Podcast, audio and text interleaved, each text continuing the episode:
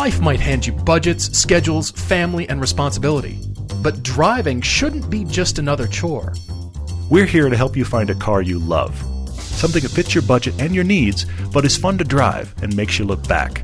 I'm Todd. I'm Paul, and this is the Everyday Driver Car Debate.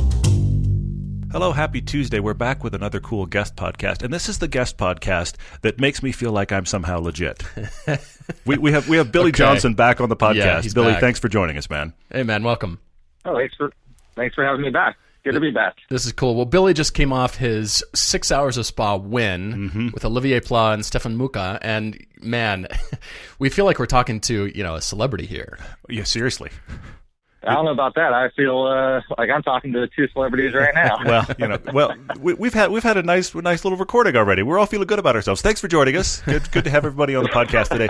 No, here's here's the thing. When when you drive uh, that long race at Spa, I have this little tiny connection to it because I go, I've been on that track, and then I think about the speeds and the reality of that thing, and I go. Okay, I've kind of been on the track. I can tell you which way it goes and kind of what it feels like, but then there's this whole other level. So huge congrats to you, and I love that it's uh, it's the GT as well. Thanks. Yeah, it's been uh, a long time coming for the, the 66 car. now we're in uh, year three of the Ford GT's return to racing and Ford's return to uh, global racing on on that scale. And out of all four cars, so for the listeners who haven't uh, been following it, there's two Ford GTs that race in the United States in the IMSA series. And then there's two that race in the World Endurance Championship that travels all over the world. And I drive uh, one of the European cars. And uh, out of all four cars, the 66 car has never won a race. So to, No to get that monkey off our back, yeah. So it's been heartbreaking for that team because Yeah. um, like I'm a third driver. I don't do the uh, entire championship, and Hmm. uh, I have great co-drivers. They're very fast, uh, good drivers. The the team works really hard. We have great team engineers, you name it. But just uh, it's racing. Things happen, and there's just been like a black cloud over the 66 car. So I'm Hmm. ecstatic for the whole group, my teammates, and uh, obviously for for myself, but I'm just really happy that uh, everybody involved in in that car finally have uh, had justice to all the the hard work that uh, they put into the program over the years. That's awesome. That's Uh, really great. I want to ask you about race day, but I have to jump ahead because, like Todd said, we've been there on Spa Mm-hmm. Yeah, driving yeah, yeah. non-race cars on street tires, Yes. and knowing how scary Eau Rouge is just in a street car. And then, yeah, we watched the accident. We watched, you know, a lot of the race footage. It was just, you know, I've been there. I've done that. I know Yeah. what it feels like in an M235i with Yeah. street tires. In your perception, what's Eau Rouge like? Well, of course you've got downforce, and you know it's in an Well, there's- entirely different league. But I'm just curious that feeling of Eau that's, Rouge. that's the add-on question, Billy. Is the first question I have to ask you is: Do you guys lift in Eau Rouge? Because of course, in a streetcar, you have to lift. Oh yeah, no kidding. So you guys weren't braking. You guys just did a, a lift in the the street cars. no, there's there's a, that's the thing. It's a little bit of braking, and then and then off the gas to roll through the bottom, and then you're back on the gas as you head up the hill. I don't know if I said this last time I was on uh, the podcast, but uh, the first time I went through Rouge, like I, I practiced it in uh, iRacing on on my simulator, and Sure. also I've been on uh, Multimatic's, like million dollar crazy simulator. So I I felt good about the track, knew where it went, but just the the vertical loading of Rouge at that kind of speed is is insane. And and the first time I was ever on that track, went out of uh, the pits and uh, pit lane's a little bit closer to Eau Rouge, so you're not going quite as fast, but you're Mhm. you're close to it. And Yeah. and uh, I knew that in those types of cars, on brand new stickers with high downforce setup, uh, it may or may not be flat, but a half throttle lift uh, should be conservative enough to uh, be at speed and and still leave some margin on the the table. So coming out of pit lane, I was full throttle, entered the Rouge, went to half throttle, turned in, and as soon as I hit that compression, my head went down, and I'm like looking at the steering wheel, I'm looking at my feet, and I'm like trying to pick my head up because I just did not expect that kind of vertical loading, and I'm like struggling against the G, looking up, and it was just, uh, yeah, it caught me off guard, and uh, just did not expect that kind of uh, G forces, and then you get used to it, but uh, yeah, it's, it's definitely uh, something else just from uh, from that. So you kind of have to brace yourself and anticipate that that hit in that compression to uh, just keep your eye line Mm. up. Mm, But wow. uh, as far as taking the, the corner, yeah, it's in those cars. It's like I said, either flat on on new tires, depending on the setup and and BOP with the weight of the car and and you name it. Holy but if it's not flat, it's it's really close to flat with like a, a very small lift, half throttle or three quarters, uh, staying three quarters throttle, just Yeah, a, yeah. a minor lift. And uh, yeah, I've taken it flat a, a lot, and uh, you are, are really dealing with uh, inches in terms of your turning point, and Mm, mm. your turning point dictates the rest of the corner. If you're going to go off, if you're going to have to gather it at the top of the hill and completely ruin your uh, your run down the, the straightaway to uh, Sure. turn five. Yeah, yeah. But uh, you have to be so precise with your turn in. You have to be so precise with how you hit the, the compression, apexing it at the the right side of the road on the top of the hill Mm-hmm, uh, to be able to uh, to carry that speed and to be able to do it flat or, or near flat. And for those of you listening, that's actually how the 66 car this team won. And I was so happy for you because you and a 911 were coming down hot into Eau Rouge on the last lap. And I, I can't remember if you were driving or not, Billy, but y- the, the 66 car was there and past the 911 going into Eau Rouge. And I thought, wow, I'm so happy for you guys. And you passed a 911. Which you have such mixed emotions about. Yes. It, it was very mixed feeling. No, I, I, I kid. It was amazing to see that. And, you know, for people who have seen the track, Todd and I have been out there with Ron Simons on a track walk. So Mm-hmm, Yeah. every time we've gone, which Well, that's that's the big couple times, three times That's now. the big speech that Ron's gives every time. He's like, folks, you may think you're going to come in here and not brake and not lift and take it flat out, and we will we will be gathering up your car. So Yeah. please brake, please lift, please do what we're telling you. And so that's why I wanted to have this discussion because you and I have gone in and actually multiple cars at this point. We've driven multiple cars around there. I mean, come on, the Alfa 4C versus the, Oh, the yeah. M235i are two Yeah. totally different worlds. But in both cases, it's like, okay, must brake. Okay, now must not be on the gas yet. And you're and it's interesting, Billy, that I'm relating a little bit to you. I, I, I stress the little bit here because lap to lap to lap, the slight variation of setup for that corner, that that corner is a series of dominoes. If you mm-hmm. screw up the sure. beginning, it just keeps getting worse. You know, it's just it's not like oh I'll be okay. No, no, no. By the time you get to the top of Raidillon, it's just all over the place. Yeah, no So kidding. it, it's very interesting to hear your perspective on it because that now extra fast and extra flat. I'm a little horrified right and now. and being standing out there on the track and you know you think okay it looks kind of like a gentle curve and slightly uphill no when you're standing on it you're you know you're having trouble balancing you know what i mean you're you, you walk it, it's it's steep it's for an sure. Yeah, yeah. entirely different thing. So it's just it's really cool to hear that. Okay, so back to race day, Billy. Uh, It's still fresh in your mind. So on race day, when you guys were getting ready, uh, this was the six hours, and Mm-hmm. we're coming up to 24 hours in June here. But for race day, what are you guys thinking about? How do you prep yourself? I know there's questions at the end.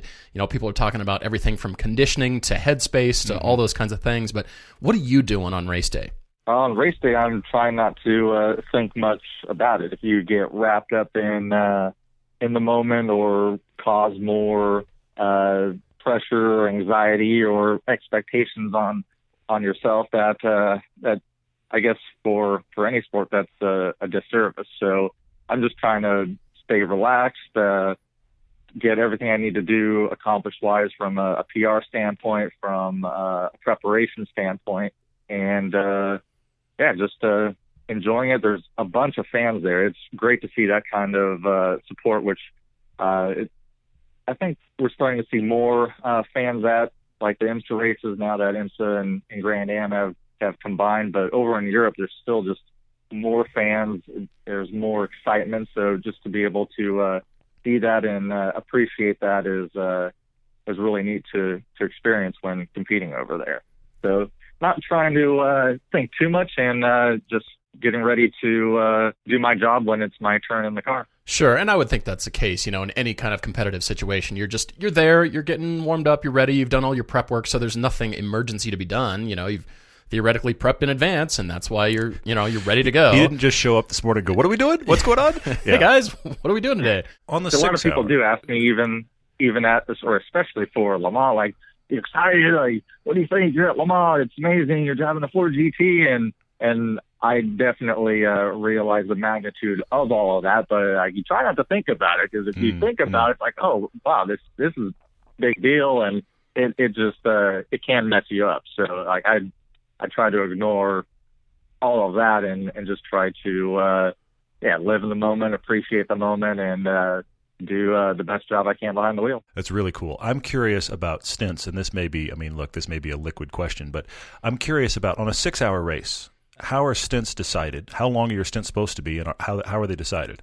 So six hours, three for us. We had uh, three drivers per car. A couple other teams did the same. Um, other teams ran uh, just their two full-time drivers, and uh, so just easy math. Uh, each driver would do about two hours, and uh, depending on yellows, safety cars, and, and whatnot, fuel stints are around an hour, a little under an hour. So depending how that all plays out, usually it, it nicely ends up being roughly two hours per driver. So since we can run about an hour, we do two stints and uh, Okay. yeah, just adjust the the final fuel fills based off of how the, the race played out with, with yellow flags. So if get- it ran green the entire way, we probably would have to have an additional splash of fuel at some point, Hmm, but hmm. uh, that just goes into the strategy of how the race plays out. Sure. So, so when you get in, you're expecting to be in for two hours. I mean, things could change, but you're expecting a two hour stint. Yes. Yep. Interesting. Okay. And is that the same for Le Mans, or does does that get mixed up for Le Mans? Uh, Le Mans, because obviously the race is uh, much longer, 24 hours, it's uh, a lot more fluid. And uh, since we also did Daytona, um, the 24 hours of Daytona, the 12 hours of Sebring over the years, rarely will you see uh, a driver do a, a one hour stint. But actually, now that I, I say that, um, if you watch the, the race at Spa, some of the teams did pit and did a driver change right at the one hour mark. So that Hmm. was uh, Interesting. their strategy. Yeah, I didn't follow their full race and, and driver uh, change strategy, but uh, for us, we do two, two, and two. And then for uh, Le Mans, rarely will you see a one hour driver stint. Normally it'll be a two to three hour, but Okay. at Le Mans the past two years and Daytona, uh, I had about a four hour stint in, in all three of those races. Wow. Holy wow. moly. Four hours. Yeah. well, I don't know how that ended up happening, but uh, yeah, in those races, I somehow ended up being in the car for a really long time. I mean, it's, it's exactly Gosh. like a four-hour road trip. It's not. It's, it's exactly the same. You got your cruise control and the air conditioning's That- blowing, and you listen to your favorite kind of music, feeling. and maybe I'll turn on an audiobook. I'm here for four hours. It's going to be a while. It's going to be fine. It's exactly the same. I don't- and yeah. Okay, so yeah, 24 hours, as I said, is coming up, and you guys have been doing a lot of testing. You said you were out earlier this week, I think. Obviously, that's on your minds. Are you in the car again with the same guys, same team, everything? Are you adding a fourth driver? Is it just the three of you again? And are you making changes? I, I mean, do you do different track setups? You know, it, it's funny because now that you've got the winning car, you know it's dialed, your team is clicking. What changes are you making for the 24 hour race? So for uh, Le Mans, pretty much across all the classes, there's only three drivers per car. And if you look at uh, like the 24 hours of Daytona, some of the top level pro prototype and uh, GTLM cars run three drivers per car, but some of the pro am teams run four or even five drivers per Hmm, car. But hmm. at Le Mans, it's almost always three drivers. That's kind of the I don't know if it's a rule or the just the history behind it, but that's what it ends up uh, It's working just out to be. tradition. We're, Yeah. we're going with three. Everybody does three. So as far as preparing preparing for uh, Le Mans, we've done uh, testing in the, the off season. Uh, we have a new tire for 2018, uh, working with Michelin, just like they do on the the road cars. Michelin fine tunes uh, tires for uh, specific cars and uh, the needs of the car, the weight, Mm, the weight mm. distribution, the downforce level, the suspension geometry, the tire loading. There's so much into that. In our new 2018 tire uh, was an improvement over the 2017, but a lot of fans may not know this, but Le Mans has a specific tire across everybody. Every Seriously? team has a specific tire for Le Mans, or actually a couple sets, a couple different Hmm. compounds, uh, because the track is so long, the straightaways are so long, and the tires cool down. Then you have a quick chicane, another long straightaway, Mm, hairpin. mm. The way that the, the tire heats up and cools down and the energy that goes into the tire is different than pretty much any other track on the schedule or That's even kind of fascinating. in the world. That's fascinating. Yeah. So, like our new 2018 tire worked well at uh, at Spa, but that known performance doesn't translate to what our Le Mans 2018 tire is going to do. And then from a balance of performance standpoint, I don't, I'm not sure, but uh, the last time I checked, they haven't released the the BOP for Le Mans, so nobody knows how much they're going to weigh, how much power they're going to be able to make Hmm, hmm. and and that can change. Like just looking at history from the practice and testing the week beforehand to the race or to qualifying, and then even after qualifying, there's BOP changes before the race. Uh, there's so many unknowns, and then also the strategy of what teams do in terms of going slower to try to get concessions. At what point? Like there's been drama and controversy over Hmm, all yeah. of that uh, in the past. And quite frankly, like that's just the, the nature of the fact that there is a BOP, how there is subjective changes of those rule packages rather than uh, what I like is uh, rewards weight, where if you perform well, you, you're heavier, so then you go slower. But then there's also strategy in that. Uh, like World Challenge teams back in the day, I don't know what their rules are now, but like you'd want to finish second place at every race, so you don't get the weight, and then you win the championship. oh, interesting. So there's a lot of different Sure. Right. ways to play all of this, and uh, to be able to say, "Oh yeah, we're confident we're going to win," or uh, "We we definitely think that team's uh, got an edge." It there's speculation, but nobody knows. Of course So, not. Well, Le Mans is the great, the say. great question mark every year. I feel like anyway. I love that there's a Le Mans tire. No, no, no, not those ones. Those are for Le Mans. I love Exactly. that. That's great. exactly. Well, we should jump into this car debate here. For Greg, he's out in Manhattan, and this is the Escape from New York edition because he writes to us and says he's been watching for for a few years. He's even thought about purchasing some of the vehicles we've talked about, but he wants a car because he lives in Manhattan. He said he's, he's kept this car on and off over the years in the most unreasonable city to keep a car but he just wants something that he can load up with Mm-hmm. golf and you know surf gear and whatever that is and escape for the weekend with his friends with his buddies get out of town but it it still has to be kept and parked and Yeah. you know stored in New York City But that's the thing. If you if you live in Manhattan and you are a car guy, you are a dedicated car guy because it is not set up for you to have and enjoy a car. The the the cost of just storing your car is so exorbitant that if you I mean this is what Jerry Seinfeld owns like a garage somewhere in Manhattan because of course he's Jerry Seinfeld yeah, and he has that kind nice of money. you've got that but, kind of but money. The, but the point is if you want a car and you want to live in Manhattan, you are dedicated to having a car and that is Greg, which is cool. He says uh, most of his trips are at least an hour. He may do 5 hours with 3 4 buddies and and they're off doing something and it's always fun. So we have to, it has to really haul stuff in both the uh, speed and gear perspective. It has to haul which is good. He's uh, about a six foot tall guy kind of a big guy so he's thinking okay me and all of my similarly sized friends. Right. So there will be no Miatas in this discussion. Just to put it out there, there will be there will not be a Lotus Elise. Uh, we won't shop. e- So is this even a discussion for you guys? Like yeah, I know. your What, bread what, and butter. what are we going to do? We can't talk Porsche or Lotus. What are we going to do? no I'm Caymans involved Yeah, I don't it's- understand know, what's yeah. going on here so yeah Greg thank you for writing in. This is going to be pretty different for us and I'm glad that we've got Billy here to offer some su- suggestions too because Billy's in Europe frequently I would say and you know he says if I were in Europe the answer would be easy. RS4 RS6 Avant. He's been looking at X5 M's Mm-hmm. Cayennes BMW wagons. He's looked at a 2011 Audi A6 Avant and then the big GL450 Mercedes SUV He's also talked about the F Pace, Jaguar F Pace 3.5, and the mm-hmm. Alfa Romeo Stelvio Sport. Pretty interesting. The Stelvio just doesn't strike me as a big enough car for what he's describing.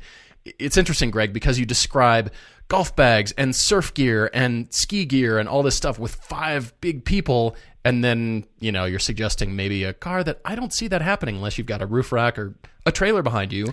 Yeah, I don't think the Stelvio's hatch is big enough for a lot of this discussion. I mean, That's so, kind of what so I we're talking too, about yeah. bigger cars. It's it's not often that you and I go there. You know, it's talking bigger cars, but still some performance. Got to be comfortable. I think, Greg, you're open to either sedans or SUVs. It sounds like you're kind of open to things. And then it says, my perfect fit is a Tesla P100D S or X. but those are out of my price range. And Greg, you didn't give us a specific budget, which means we're going to Probably, probably blow that up. Well, but but we're su- he's suggesting based on that reality of those Teslas that we're we're under six figures here. I That- would and think we're, so. we're assuming, Yeah. but we're probably under six figures here because everything he's talking about that he's looked at, you could theoretically get one certainly used for under six figures. Now, I will say to Greg real quickly, if you really want the Tesla, you can get a used one of those. Could You know, Yeah, I mean, you, could, go, used. shop use Teslas, and you could actually get under six figures. You can get ones that are running sixty to seventy grand, and that is a possibility.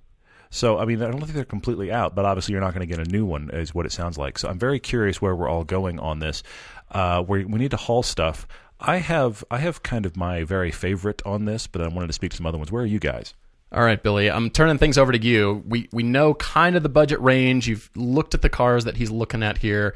You've seen the cars that he's thinking about. I I mean, I love the RS6 Avant or the RS4 Avant, but an A4 just doesn't strike me. That size doesn't strike me as good for what we're talking about here. So it's got to be big enough for all the stuff and people, Mm-hmm. but still small enough for Manhattan. I don't know that we're going to accomplish small either. enough for it to have fun because yeah it, small enough for manhattan is i don't have a car that's small enough for manhattan so so. we're, we're, we're, we're above that either way that's Agreed. anyway yeah Okay, so Billy, where did you go? Yeah, so since you're already uh, down that road, I, I definitely think uh, an A4, uh, that class of, of car is just too small. So you're, you're looking at like uh, a 5 Series BMW, a, a E Series Mercedes, the E63 wagons. My buddy uh, Liam has one of those, and that thing is a, a blast. It is Mhm. just a, a rocket ship. So to get your performance bug fix, uh, that is definitely up that alley. Plus, with it being uh, a wagon, you can throw a bunch of stuff and fill it to the, the roof and the back. So that kind of popped out in my head. Or the, the BMW M5 wagon. I don't know when they when the first year of that was, and if you could get a, a used one of those within the the budget. But as far as wagons go, the A6 or the RS6 uh, or E63 or, or M5 would would be kind of my three go tos uh, for wagons. I mean, it seems like the wagon thing is, you know, you kind of think that it would It feels be a like the natural fit. salt. They're just not as popular here. You know, you see Well, them everywhere in Europe. yeah. RS6, I would love it if it were here. I wish I it was here, don't yeah. think people would buy it. Yeah, well, not enough people would buy it, but I'm amazed, honestly, that the E63 survives. Great one, by the way, Billy. I'm I'm amazed it survives. I mean, there's you and I have been biking before here in Park City, and it's SUV, Oh, yeah. SUV, Subaru, Subaru, whatever weird, ridiculous thing you and I brought, and then an E63 wagon shows up sometimes, and it's it's kind of smoked out, and he's got I forget what it is, but he's got a funny license plate that kind of winks at the fact that you don't know what my car is, but I can kill you. Is kind of what the license Right, plate winks right. at and, and I love it. It's got you know he's got a bike rack on the back. It's it's killer. So that E63 wagon, I'm surprised, Greg, that you didn't mention that because you mentioned the big Mercedes uh, SUV, but the E63, what could you get with one of those used? That is They really a great one. Don't hold their value that well. That's true. So you could get a couple year old one uh, very reasonably, where the the first owner takes the the huge hit, Mhm. and you pretty much have a brand new car. Yeah. uh, that is just uh, they sound awesome. They're really comfortable inside. So far as uh, big people fitting in there, I I think that's right up that alley. And then uh, they have a, a pretty reasonable space in the back, and sure it doesn't scream sports car, but the the sleeper aspect is sure. uh, is always pretty cool. For sure, agree with that. I like that. Okay, so I was a little bit mixed on things. I divided it into sedans and SUVs. Okay, cool. I have only one SUV, but I think it could work. For sedans, I was thinking Audi S8.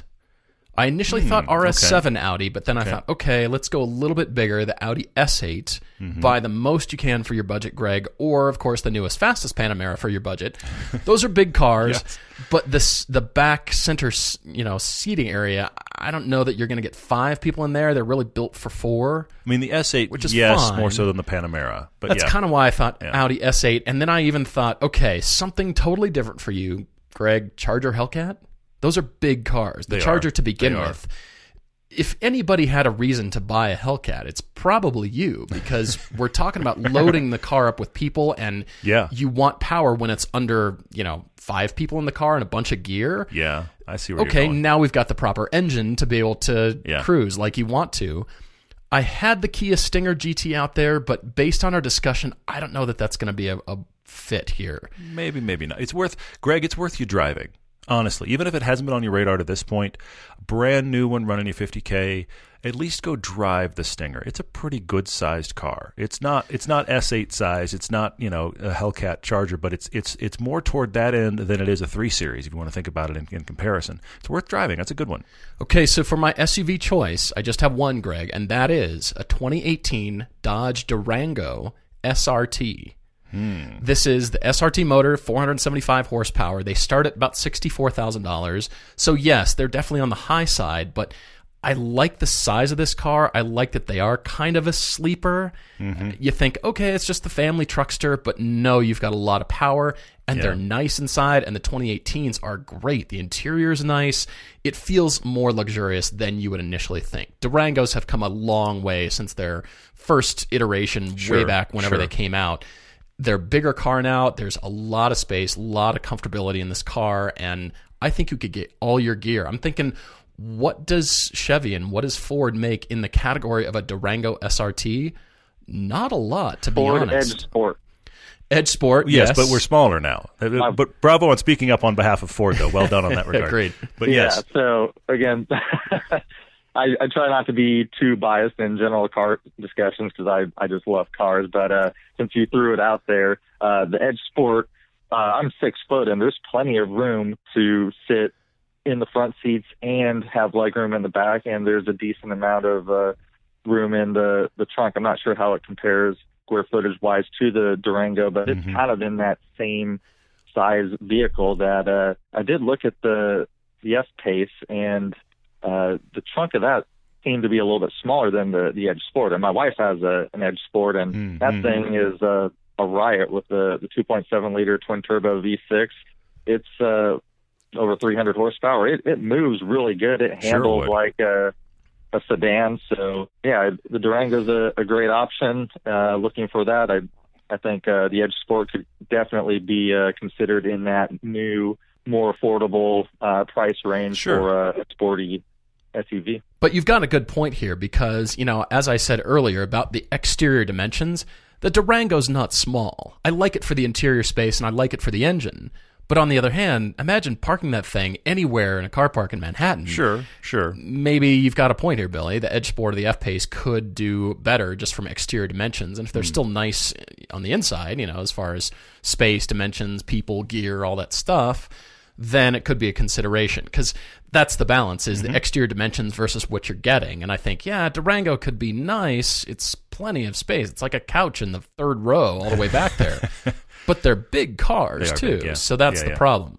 I'm trying to weigh that. So okay, I, I like your suggestions. I like you throwing that in there too. From a, a price standpoint, with uh, a new car, the Durango and the Ford Edge uh, Sport being new, those are good options. But going into the, the few year old mark, and also I think uh, what um, what he said he wanted or his options of like an X5M, those things are a blast. I really like those. They are. Uh, also, a Porsche uh, Cayenne, whether a base Cayenne or a GTS, those things are a riot and also uh, are very sporty, comfortable inside, can fit four people comfortably and in a decent amount of room. So I would uh, definitely throw those into the, the mix and agree with them that those are good options in uh, the used market.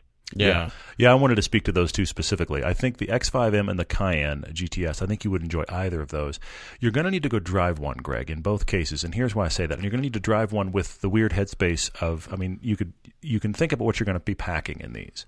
Because the problem with both of those, and I say that as an owner, problem with both of those is that the the back hatch now has got a tilt to it. They, they, they've restricted, if you will, and- or invaded a little bit of your storage space because the back hatch has got a nice rake to it. Well, now. for the sake of styling and for the sake of look Absolutely. of the car, yeah. The the Cayenne that my wife and I have, the first gen, has got a good amount of space in the rear hatch. The the newer one has got the same amount of floor space, but the the roof restricts further. Right, So how right. are you packing it? Now it may be fine, but the other thing about the X5M and the and the GTS, again, both of them, even I mean, in normal world or on a track, you're like, how is this this capable?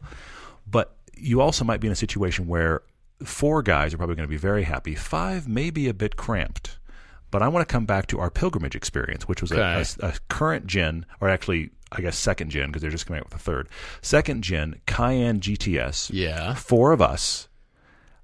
Many, many, many Pelican cases. We probably had over 100 pounds of camera gear, plus all of our personal bags. Yeah, backpacks and going all that kind of. 170 plus on the autobahn like it's nothing. Okay, so so that is an amazing car to do everything you're talking about if it's big enough for you storage wise. The the unknown here is look, you can put skis on the roof. The unknown here is course, yeah. what are you really hauling and how much space do you really need? Because skis and things are easy to get outside the car. You have to drive those. There's one we haven't brought up. Okay. I Billy got close, so I'm going to give the bookend on the other end because I love that E63 for you, Greg. We need to talk about the Cadillac CTS-V wagon. You're right. I just don't know if the interior space will cut it on that car. I think it's comparable to everything else we're You talking open about. the though. boot on that thing, and it's hey, it's a wagon. Why is there not enough space in this wagon? It's not a tall back, but it's but it's got a good amount of distance on it. So I think I think you need to take a serious look. And and these things selling right now, you know that big that big supercharged engine, the six speed. It's before the Cadillac CUE system, so you avoid that problem as well. They're selling for about sixty grand. It's got to be inside your budget. That's true. nobody's going to know what that car is. You can get people in gear in it. So I mean that's I mean you and I climbed all in and out of that one that we drove for a fast blast, and I I kept being surprised by how usable and fun it was at the same time. We did like that. CTS V wagon. If if it was me deciding there. for you, Greg, right now, I'd say you drive the E63 and the CTS V, and you pick one. But I, I have to bring it up for sure. And if you have leftover money, I'll say if if it's Left uh, on this podcast, leftover money. What is this weird thing we're talking about? Well, I was, I was thinking about John Hennessy, the tuner in Texas. You know, whatever budget you have left over, if you can find a deal on a CTSV wagon, you could take it to him and say whatever you want to do to it, and then boost the power on that thing if you want. I mean, that'd be a unique car, Except the- especially in Manhattan. The leftover money in this scenario is going to go to getting a parking space that's bigger than compact. Well, that's true. That's where it's going to go That's to. true. We might have to cut his budget in half, and so it's uh, you know Honda Accord for you, my friend, and then congratulations, you can afford to park in Manhattan. So, so we have that question, Greg, where we, we hope we've been helpful, but uh, we're glad for you writing in, and Billy, great suggestions as well. So we're going to take a quick break, and we will be right back. If you like sports, you should check out Real GM Radio. Danny Leroux, the basketball expert, sports writer, and podcaster, has a show here on Podcast One Sportsnet. He breaks down all things NBA with some of NBA's best thought leaders. For in-depth conversation breaking down the NBA playoffs, check out Real GM Radio every Thursday on Podcast One Sportsnet and Apple Podcast. Also, remember to rate that show and this one. I'm not going very far. It's too uncomfortable. I'm in a hurry. Sometimes I just forget. There's no such thing as a good excuse for not buckling up. You're not only putting yourself at risk of injury or death, it could also cost you lots of money. Cops are writing tickets, so why take the risk? Do the smart thing and start buckling up every trip, day or night. Click it or ticket. Paid for by NHTSA. You know what's a must have in your car care arsenal? It's a Brush Hero. This is the water powered detailing tool that's perfect for tough areas like wheel spokes and engines, tailpipes and grills, and even bicycles. Interestingly, Brush Hero requires no batteries or electricity. It scrubs slowly with an impressive amount of torque. This was created by Car Guys. It's designed to be tough, quick, and effective without causing damage. It's easy to use. Just hook it up to a standard garden hose, flip the handy on off switch, and start cleaning. Brush Hero is a great gift idea, and they've got an extensive line of gift sets and accessories. And now our listeners can enjoy 10% off their order at brushhero.com with code DRIVER. You can also find the Brush Hero at select Costco and Walmart stores. But don't forget to use the code DRIVER at brushhero.com for 10% off and all orders over $40 ship free. Everybody's got a to do list. You drop off the dry cleaning, you pick up some milk. I've got an idea. Let's add save hundreds of dollars in car insurance. And the good thing is you don't have to drop off or pick up anything. All you have to do is go to geico.com and in 15 minutes you could be saving 15% or more on car insurance. Having extra money in your pocket might be the most rewarding thing on your to do list today. Geico presents eyewitness interviews with inanimate objects. This is Brian Bruno live on the scene of a recent windstorm, here to describe the event, The Chest of Drawers. There's a storm howling outside, so I thought I'd stay in and watch a rom com. Five minutes into the flick, a tree branch slams through the window. Were you hurt? Eh, I just got a scratch on my chest. Your chest of drawers can't help you in a windstorm, but the Geico Insurance Agency can help you get covered for personal property damage. Call Geico to see how affordable homeowners insurance can be. We're back with Billy Johnson and uh, having interesting time discussing racing and giant SUVs and all kinds of stuff. But there were some great questions on social media, especially one from Wafi.y on Instagram here, who's asking about the different classes of endurance and track racing. Mm. And I thought this would be good, Billy, for you to jump in with because yes, you're in the World Endurance Championship, but there's other sanctioning bodies, there's other racing. I'm just curious you're you mentioned early on that you don't do the full season with these guys. So what other kinds of racing do you do and in what other classes? But first of all, if you could just sort of back up and break it down and also relate it to the interests of, you know, there's the top end, there's the you know, LMP cars for Le Mans and the Formula 1 cars, but you know, it's almost like the better wheel to wheel racing is in the class you're in, the GTE and you know, that kind of thing. So would you break that down and kind of explain no pressure. where you're at? No pressure, yeah. Mm-hmm. So for the World Endurance Championship, there's four classes. Uh, there's two prototypes and two GT cars. And in each class, there's uh, a Pro Pro, which is called Pro, and a, a Pro Am mm, category. So in the prototypes, there's LMP1, which used to be the the Porsche and the, the Audi, and and now Toyota's the the front runner.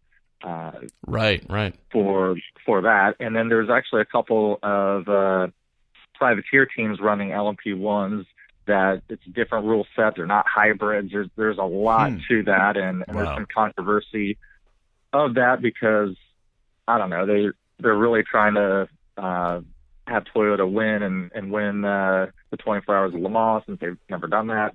Uh, so it, I don't know. I, I don't really care too much for that class, uh, and it might be going away for something much cooler, which we could say here in a in a minute.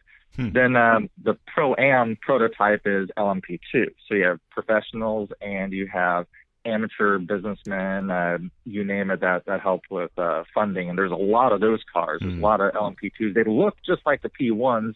So for your average viewer, it's uh, a little hard to distinguish those two, but they have less power and they're slower than the the LMP1s. Hmm, okay. Should we just show and, the amount of money that they're spending, you know, along with their track speed and their braking there, G-forces? There's, there's, a ticker on the side, yeah. Here's how much money they've put into this car yeah. versus the, you see that faster car? They put more money in. That's this, why they're faster. This this driver did this donation. That's why he's in the seat. Yeah, that's terrible. so then uh, looking at the, the GT class, again, two classes. There's the Pro class and then there's uh, the AM class or the Pro AM class.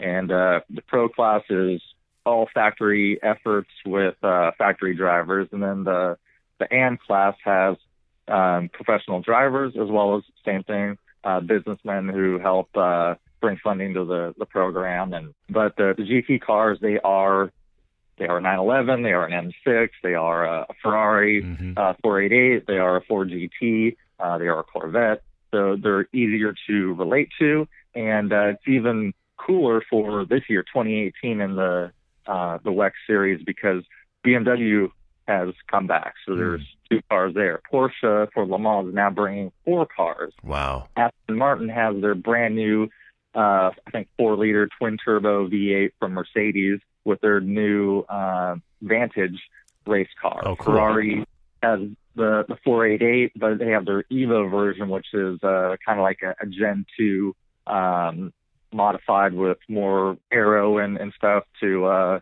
make the car go faster. So technically, that's considered a new car. Porsche okay. has their mid-engine 911. Yeah, baby. And then, when does uh, it stop being a 911? I'm just gonna. I'm just gonna. Uh, this is a rhetorical question. It's just a rhetorical question. Hey, but when does it stop becoming a 911? Hey, anyway, they've, they've, got mid-engine history, so they can do whatever they want. Yeah. Okay. All right. Anyway. Well, um, since you since you love Porsches, and a lot of people like to to pick on Fords for making a uh, supercar uh, built for that that class, I'll throw it back onto uh, Porsche and, and say Ford built a car to the rule book exactly called a no waiver car. They don't ask to move the engine or change suspension pickup points or sure, uh, sure, great point. It. Porsche turning that 911 into a mid-engine car. That's uh, that's pretty extreme. They should build. and I'm calling them out. They should build a mid-engine 911 just like that. I think that would be awesome for uh, a production standpoint. It'd be. I awesome agree. for a Porsche standpoint, and I'm sure a lot of people would jump on that, and they need to get over their uh, 911s need to be rear engine, but we're going to race a 911 that's a mid engine. No, make a street car version. You know what? I fully think- agree with you Yeah. because that would just add to the 25 variants that you can already buy of the Porsche 911. We can add however many because we've got the mid-engine At least Targa, 10 more. the mid-engine Oh, GTS, man. the It would be a mid-engine whole thing. 4S, on and on and on. So Then we'd have the mid-engine T. It'd be the 911. You know we would. It'd be the 911 MT. right. Oh, anyway, yeah. I'm What a great horrified right idea. Call it an RSR. you can just call the whatever GT3 RSR uh, street car. I agree. That, would just be awesome. uh, That'd be awesome. brilliant. That would be very, very But cool. Billy, you are right because I relate. I mean, there's these spaceships going around everybody at much higher speeds, the Sure. LMP cars. It's big amazing boys, to yeah. see and amazing to watch, and you know, you see that in-car footage, and you're going, "Oh my gosh!"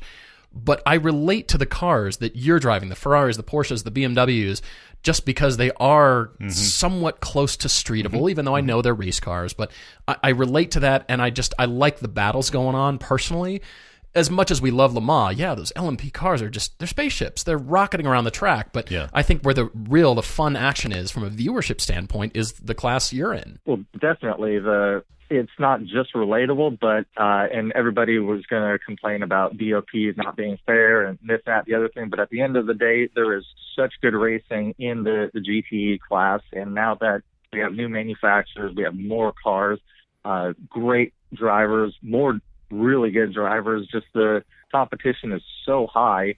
It is definitely the show. It is definitely the, the thing to, to keep your eye on and uh, and follow. And on that note, I've uh, read some things uh, online that it looks like I don't know if it's 2020 or uh, when they want to implement it, but it, and I think this is for the better for uh, the FIA and ACO to, to ditch the LMP1 cars and make the, the fast cars. Uh, I think they're calling it, uh, it may be like LMP1 silhouette where they look like real cars. Interesting. And I think that's more relatable and uh, and cooler, and hopefully it, it relates more back to uh, the GT1 cars, which I think was the, the coolest cars ever made. The McLaren F1 GTR, the Porsche Yeah. uh, GT1, and uh, the Mercedes CLK GT1. Those things are just amazing, and Yeah. hopefully we can get back to that. That'd be really and there cool. is an entertainment value that the race organizers need to consider. And it sounds like they're doing that more because instead of just racing for the sake of racing, there's there's the fan standpoint and the you know the relatability that we're talking about. They have Yeah, to yeah. incorporate that, and it sounds like they're thinking about that more and more these days. I'll, th- I'll throw one at you then. and, uh, I'll throw one at you then. We have our friend Mike at uh, Cam Automag. He says, "All right, put you and your teammates, you, Olivier, and Stefan, in identically prepped Fiestas. Give you each ten laps at Silverstone. This is good. This is this is one of those political landmine questions. Welcome to a room full of rakes. Who's who sets the quickest lap time? Who wins the the race overall? And who's complaining that they got the slow car? And unless they're listening, you, you can loses is going to complain they got the slow car. Of course they are. Yeah, yeah no uh, pr- that's no pressure. because That, that's a room full of I'm rakes. I know it is. Biased. Yeah, I think if you ask any, all three of us, uh, you're going to get everybody saying they're going to be the fastest. They're going to uh, win the race. But I do a lot of the road car development for Ford, so I have tracked slower street cars down to Fiestas, Focuses, on up to uh, the Ford GT. So running uh, street cars around a track, I um, I'm pretty good at that. So uh, I'm gonna be a little bit biased and uh, arrogant it. and say that uh, I can uh, probably beat them on that. Like it. Well done. Well, yeah, you've got a foundation in, in the answer. I like that. Uh, There's a question over here from Scott D. He's asked a bunch of questions. Scott, thank you for writing in. On Instagram, he's saying, of all the cars you have ever driven in a race, which are probably many, if you could keep just one, which one would it be? That's tough, but uh, again, I hate to throw the the Ford flag out there and don't want to be viewed as a overly biased person, but just my personal involvement with uh, the Ford GT, driving the the car, being one of the first drivers to drive both the production car and the the race car, and then to be able to race it, it means just a, a lot to me personally, and then just uh, what what the program has been able to accomplish and I'd have to uh, hands down pick the Ford GT. I'm gonna, I'm gonna give you that one. I, I think I think your background with the car and what the car is. Why not, man? That's a broad. Well, that's a yeah, and you weren't just brought to the program here, plop you in a race car and start driving. You've got a long history with it. I mean, Yeah. you've got the development history with it. Ignoring that and uh, making the conversation a little bit more interesting to uh, non-Ford fans, the real uh, E46 M3 GTR was pretty awesome. Ooh, I would imagine. That sounds delightful. That sounds great. Well, we've got to skewer our own interests. I mean, you Mm-hmm. know, Todd loves Lotus, I love Porsche, but we have to skewer our own selves because For sure. we get, you know, we can't take ourselves too seriously, right? I mean, there's there's flaws with every car. There's, You and I rarely have a problem of taking ourselves too seriously. we this is not to. our issue. Yeah. So yes, there's no problem waving the banner f- for Ford because we love Fords too. We love everything about the race cars and what they're doing, and I'm curious to see where they go. We've actually talked about Ford pulling, Billy, as you probably know, Ford pulling their cars Mm-hmm. from US over over time. They're just not going to sell cars here anymore. They're going after the SUVs, the Edge Sports like you were talking about. Yeah. Great bold move. What's next for Ford? Where I think everybody's waiting as we are too. But uh, yeah, we love the race cars. We love Fiesta STs and um, they're maybe not quite $7500 yet. Mm-hmm. But they're they're borderline disposable. But they're they're so there. much fun. Yeah, exactly. What, car, what other questions do you have, Paul? I had a question for you, Billy, and it has to do with Formula E and Hmm. the fact that so many manufacturers are going away at the top level. The LMP cars, the Porsche, the Audis that you talked about Mm-hmm. are joining Formula E or electric racing programs. What other series do you and your teammates drive in? Have you considered Formula E? Have you been approached by any of these teams? It just seems like, you know, as much as we talk about electric cars, they are somewhat relatable to people now, but for the most part, they're not. They don't enter our daily lives, mm-hmm. really. Somewhat, I'll say, and, and we are driving a couple of them for our season three on Velocity, but But it's like two percent of the market share, though. That's very much thing, so. yeah. And that is, you know, how in Formula One, the technology does trickle down to road car technology. You know, the tires on Formula E cars are designed to be the lower profile so that it does relate to later road car technology. So, therefore, Well, they are like road car tires. They're treaded and yeah, mhm. exactly. So it's that kind of thinking. But you know, back to the Formula E programs or just electric car racing series in general. Does that interest you? Do you see a lot of teams going that direction? Are you bummed that Audi and Porsche pulled out just from a competition standpoint, and now Toyota's? You know, I'm sure they're looking around going, great. But on the other hand, This year's ours. where did everybody go? Yeah. You know, I, I'm just curious your thoughts on that, just from a, like I said, electric and, and that series growing. Well, to answer one of your questions, uh, my teammate Harry is uh, one of the test drivers on uh, one of the Formula E teams, so Okay. he's involved in that. Me personally, I I'm not sure. I I think there's just uh, not enough information out there or open information on uh, the the real impact of electric cars, just with all the um, emissions and uh, environmental impact it takes to to get that uh, lithium out of the ground. Um, the fact that we can't recycle it yet or uh, recycle it as efficiently. Uh, I'm I'm not sure, and I'm without more information on the true impact that those have. I can't uh, comment on on that or really believe 100% in that. But hybrids, I think, makes a lot of sense because they just improve the overall efficiency of a gallon of gas. Sure, So sure. I think that makes a, a lot of sense. And uh, there's been some big heads of uh, other companies who explain their skepticism of electric energy, and, and I think there's some uh, validity to that. But th- that could also be uh, some political stuff on on their end. So right now, I, I don't really have a. I don't think anybody has enough information to truly balance out to say electric cars are definitely better for the environment without looking at the whole picture. But sure, if you want to say, yeah, they don't burn gas, so they're more efficient, I, I think that's way too narrowly focused to uh, uh, be able to to say that's the the case.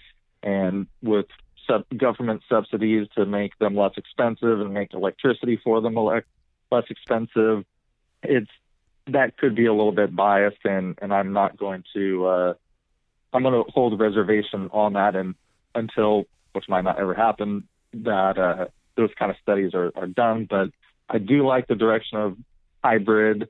Um, it's coming across all brands, all Mm-hmm. levels. Uh, so the development that was done in LMP1 with uh, Porsche and, and Audi and, and now Toyota, Yeah, for sure. uh, that kind of trickle down does make sense. And uh, as far as other series goes, I'm I'm not sure. I, I think wherever there's a good opportunity, if uh, if I had an opportunity to drive a Formula E car, I would definitely jump in that if it was Yeah. a, a good program. So Sure, sure. as a racer, it it doesn't matter if it's a, a shopping cart. If we're if there's a shopping cart world finals, I want to be in that. This is this is how we know he's a race driver. That's exactly right. But you know, we've joked about it before, Paul. The reason that Audi and Porsche are now in Formula E is because what's diesel? I've never done. Right, We've, we've never heard of diesel. We have to distance, distance ourselves, as far as we possibly can Yep. from anything with diesel on it. So Know let's it. go. Let you know what we should do. We should do electric racing. That's what we should do. Nobody's ever thought of that. Anyway, uh, so there's a couple other questions that popped up here uh, for us. I had a couple I wanted to touch on really quickly. Uh, Jared asked for thirty grand, new GTI or used Mercedes GLA AMG 45. Oh, I saw this question. Excellent. I think it's the Mercedes, I'm with you. and I say that Yeah. because of the personality of that car. And because it's not common, it's the oddball choice, and it is. I, and I can't believe how fast those things depreciate, and they're fun. Yeah, no, I'm I'm with And you on the sound GLA. good.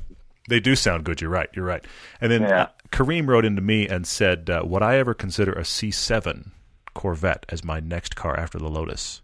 Interesting you bring that up because every now and then I see one and I'm just like, hmm, wonder. They, they Although- are they're very tempting. For you, I see an Evora or a BMW 1M in your future. Those Both are of those cars. Those are, are genuinely higher on the short list. Yeah. But I That have is to the say, list. I have to say, the C7. Every time I see one or drive one, is a genuinely tempting car. What else do we have, guys? well, I uh, I've got They're a a question lot here. of fun too.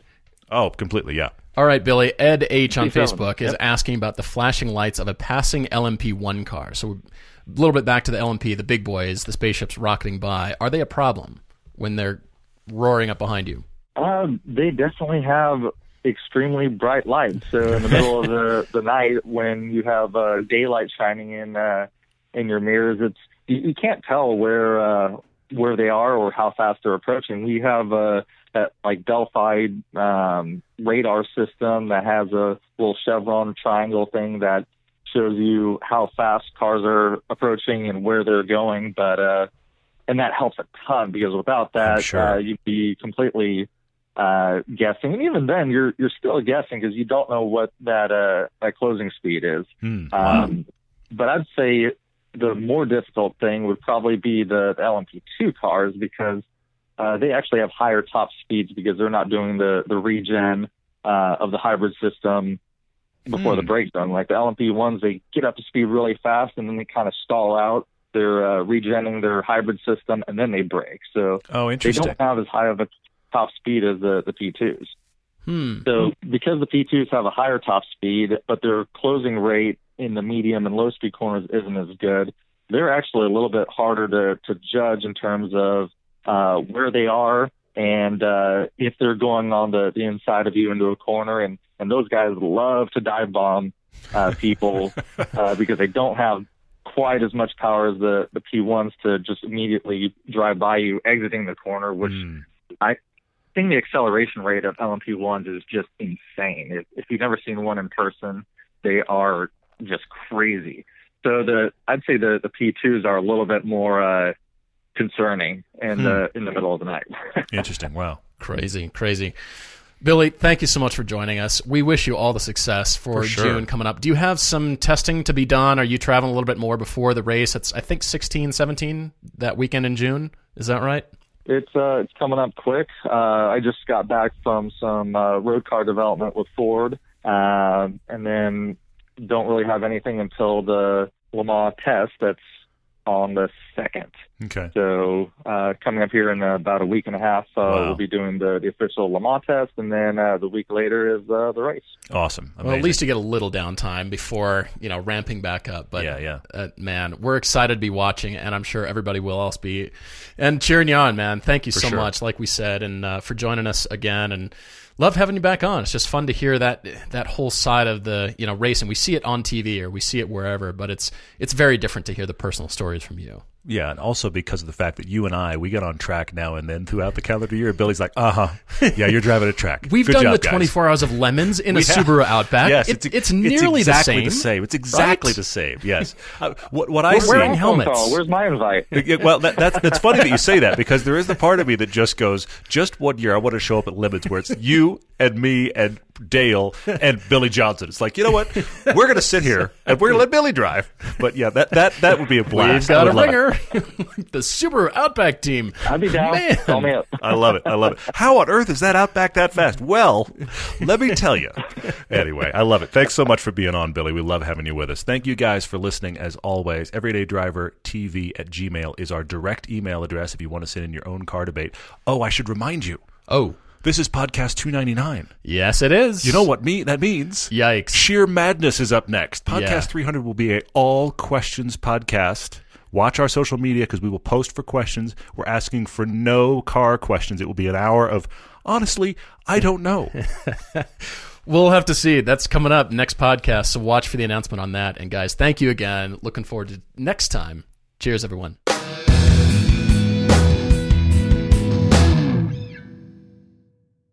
Let's consider the secret life of the innermost nesting doll.